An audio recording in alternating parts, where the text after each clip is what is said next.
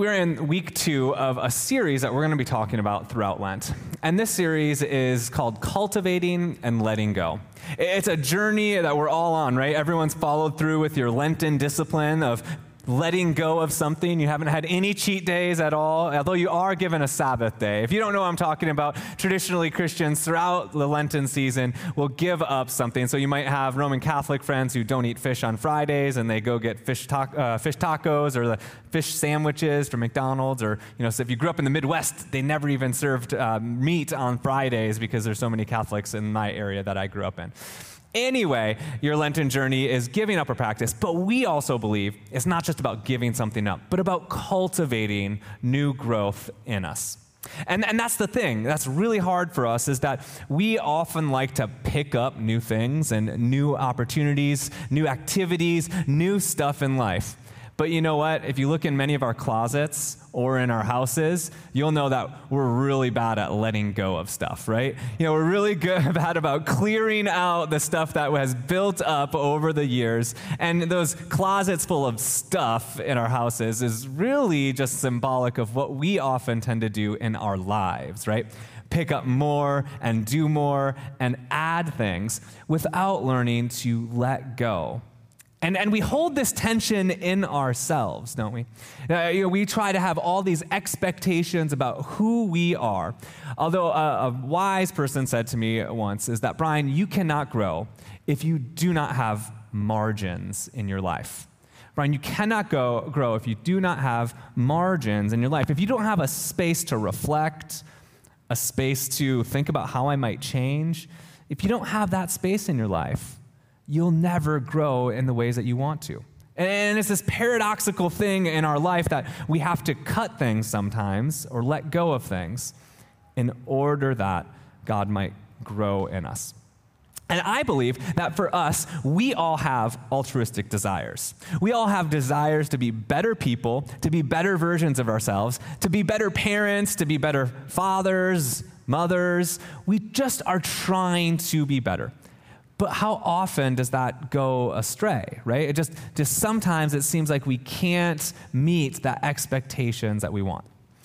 Well, this morning's scripture passage, I think, has something to share with us about what it means to live into those sense of expectations, about what we want and about how we might try to be. And it seems really cryptic. This is one of the more cryptic scriptures, I think, in the entire gospel. You know, Jesus starts talking about fox and starts talking about Jerusalem, Jerusalem, you kill your prophets. And you're like, what in the world is Jesus trying to say here? Well, since we're talking about cultivating and letting go, what better story than a story of a farmer? I want just to share with you, just if you want to know what it's like to read scripture sometimes, you don't know how to open it, you're really confused, so sometimes put yourself, last week I said, in the shoes of someone who's oppressed, because, you know, someone who's been in occupation by another country, I mean, that's the world they lived in. Another shoe that you can put yourself in is just someone who's living a more agrarian lifestyle, a farmer, for example, and think, what might Jesus's words mean to a farmer? And if you were listening to the scripture and wondering what in the world is it talking about, you might have missed two key words: fox and hen. Fox and hen, right? Fox and hen. Because I think for us, many of us, our desire is to be the protector, to care for our children, to care for our communities, to care for our church, right? We try to like step in and do good for those places. And we kind of love this latter portion of the scripture, which is Jesus says, I'm like a mother hen, right? Brings you over the wing. Although I think that for many of us, we confuse the hen with the eagle, which is what we really want to be. Or another phrase would be a mother bear, not a mother hen, right? Because how many times in your life has a child or a loved one, something's gone awry in their life, and you get up and you're ready to go, right? I've been sharing my journey of coaching Little League soccer with you, right? And so I'll share with you just one of those moments with me, is that here I was we have 7 and 8-year-olds, and Grayson, my middle child, is 7 years old. He is just tenacious. And so he goes after the ball and gets into everything. Even though he's not the biggest guy on the field, he's got the like strong personality. But there he was. He had a breakaway. He was ready to score the goal. And then along comes this other kid and just shoulders him and just like knocks him him over on the ground. And of course, at this age, they don't really do fouls and stuff. So there I was, like, trying to be like Coach Krzyzewski. I love Duke basketball. And you're jumping on the field, being like, what in the world, ref? Who's in sixth grade, by the way? What in the world, ref? What are you doing? How'd you miss that? You know, I didn't do that, but that's what I wanted to. Because that's our desire, isn't it? To step in and to protect and to care for those that are in harm's way. And I know for many of us, one of the things that's looming on our mind during this time is Ukraine and the people of Ukraine. And I've had conversations with people who talk about how their heart breaks over listening to the stories of children being displaced and of people having to go and seek refuge. And then as they're going and seeking refuge, they're getting bombarded by shells and sirens. And it's just so tragic. And it's so difficult. And it's difficult because we want to come in and just do what Jesus said, right? To bring them under the shadow. We want to protect and to help. And that's our goal. I think we desire to do that. Internationally, for people that are hurting and broken, for our own loved ones that are going through a hard time. And I say this because I want just to build that sense in us, right? That, you know, we sometimes think that we ought to be the bear or the eagle instead of the hen. And I say that because think about it for a second. Remember, put yourself in the shoes of someone living on a farm. And if someone says to you, go tell that fox to go do whatever he wants to do, right? And then Jesus says, I'm a mother hen. And I'm going to care for my flock and gather them under the wing. What would an agrarian person hear? Well, I'll tell you a story of on island. One of our youth that grew up in this church, his name is Austin Tom, and for a while he was raising chickens up towards the North Shore. And some of us I know at the church bought his eggs, and at one point he got like 150 chicks, right? Just like all these chicks, and he was really expanding.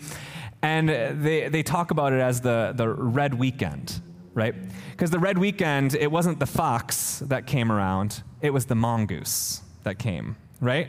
And those of you about Island know a little bit of time, you know the mongoose around a chicken is not going to end well, right? And it was a chick massacre, right? And all of these chicks that he had just gotten just did not make it through the weekend. And he was devastated because he was ready to start the farm. He had to wait for weeks. And he just knew the reality that to protect the chicks from the mongoose did not need the mother hen, right? Mother hen was not going to help that situation. It needed a barricade and like fences and under fences and everything that was needed to keep that mongoose out.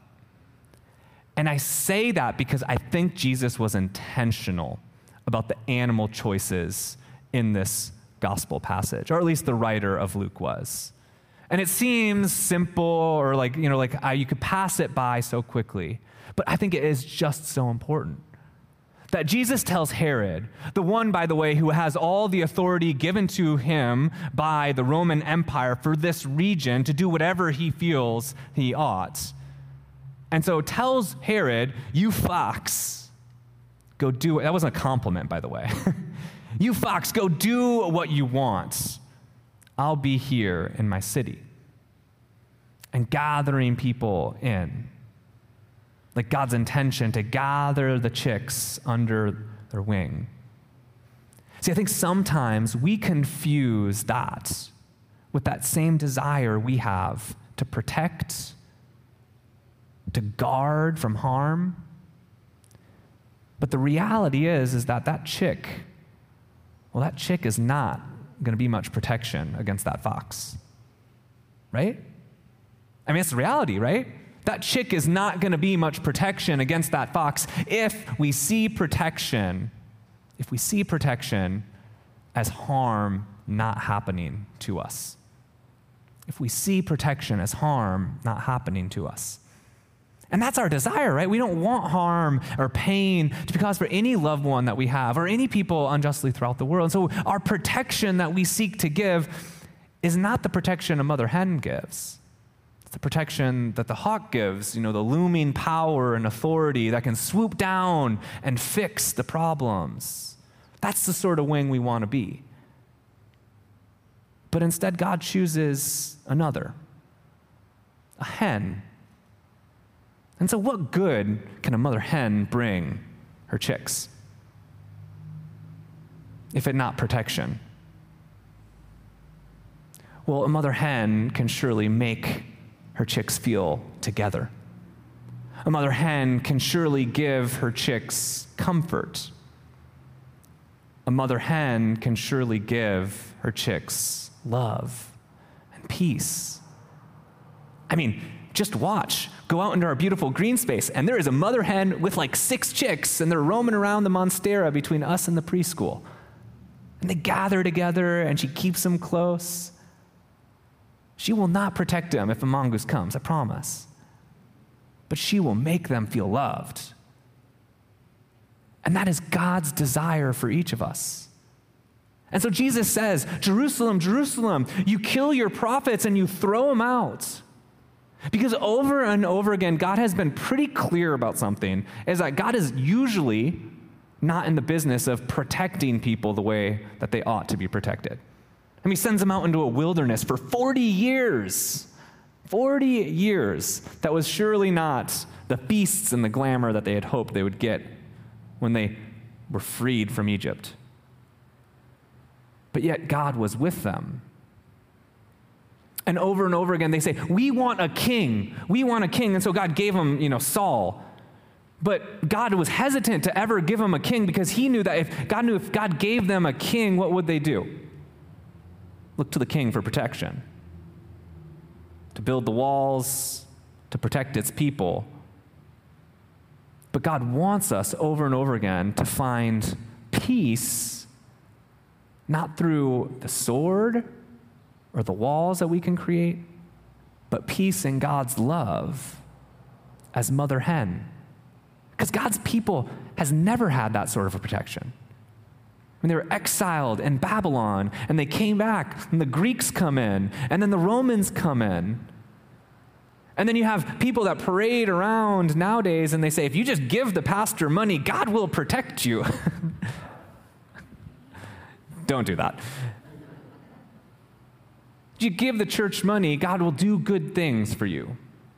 But God hasn't been in the business of protecting people in that way, from keeping them from harm's way. But God has been in the business of being with us. See, because here in this passage, Jesus says the agrarian stuff, but he also, Luke at least, foretells what's going to happen. I'm going to be in here for 3 days. And then I'm going to go and do my work.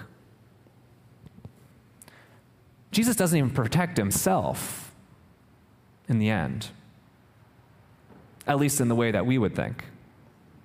In the way for the people of that time, death was the ultimate reality. Death in that way, we think about death and we think a lot of times. Sometimes it's for us scary and ultimate reality, but for us we think of heaven and other places afterlife, and that in the life of an ancient Jew, it just wasn't on their radar. And so for them, when you talked about death, it was done, it was over. And yet Jesus goes there to that place. I had a professor teaching apocalyptic literature liken death in the ancient times to us stopping a nuclear weapon as it's starting to combust, right? Impossible. Once you I'm not a scientist, slice the atom or whatever it happens, right? All of a sudden it starts this chain reaction that literally nothing in science can stop that from just blowing up.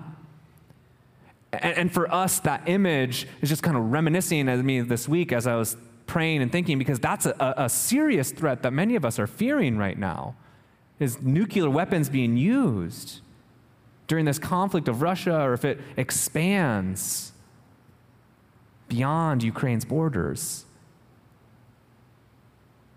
And so we look for protection.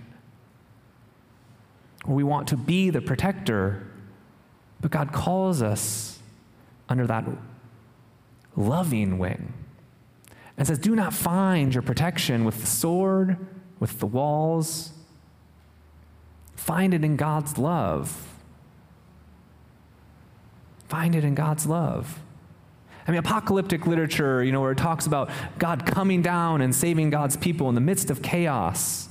Its goal is to inspire people to live faithfully. And I heard this week a tragic story, but a story that I think reveals apocalyptic sense. In an 18-year-old from Ukraine. 18-year-old from Ukraine says, no one wants to die. So we're going to go and fight as if we're not going to. And in that moment, I thought to myself, that person named a fear and let go of it, and then lived out of that sense of hope. And that's the sort of thing that the mother hen can do. Not necessarily going to protect in the way that we think, but it can give you the courage to face your fears as if it doesn't matter. That's what love and a sense of call to justice and resilience can do. So we've been talking about letting go and cultivating. And for us, I wonder, what does it mean to learn to let go of this sense to try to control those situations? Or perhaps it's learning to let go of fear. Because mother hen certainly doesn't make those chicks feel afraid,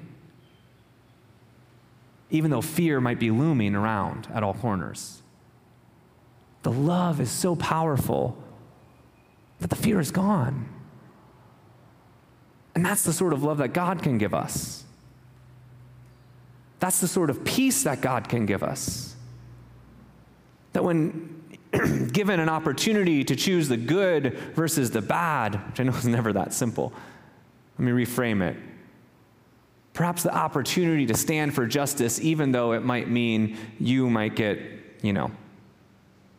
looked down upon by your boss. Or let's put it in children's terms, teaching our kids that it's okay for hard things to happen, and it's okay for you to go and to protect the kid that's being bullied if it, means that they might make fun of you too. Right? Because you standing with them is God's call. You going and being with the people that are hurt, are broken. That's what God wants us to do. And it might put us in harm's way sometimes. But that loving embrace, that wing will cover us. And harm might come our way. But God's peace, love, joy, no one can take that away. No one can strip that from us. Because that's something that God gives. The protection that God gives. The love that God gives. So as we cultivate and let go, let us learn to let go of the fears, the anxieties, and even the times when we feel like we got to jump in as Mother Bear or Mother Eagle. And know that we can't grow in life if we don't learn to fall. So how might we learn that and give ourselves grace even for when we fail too? And rest in God's love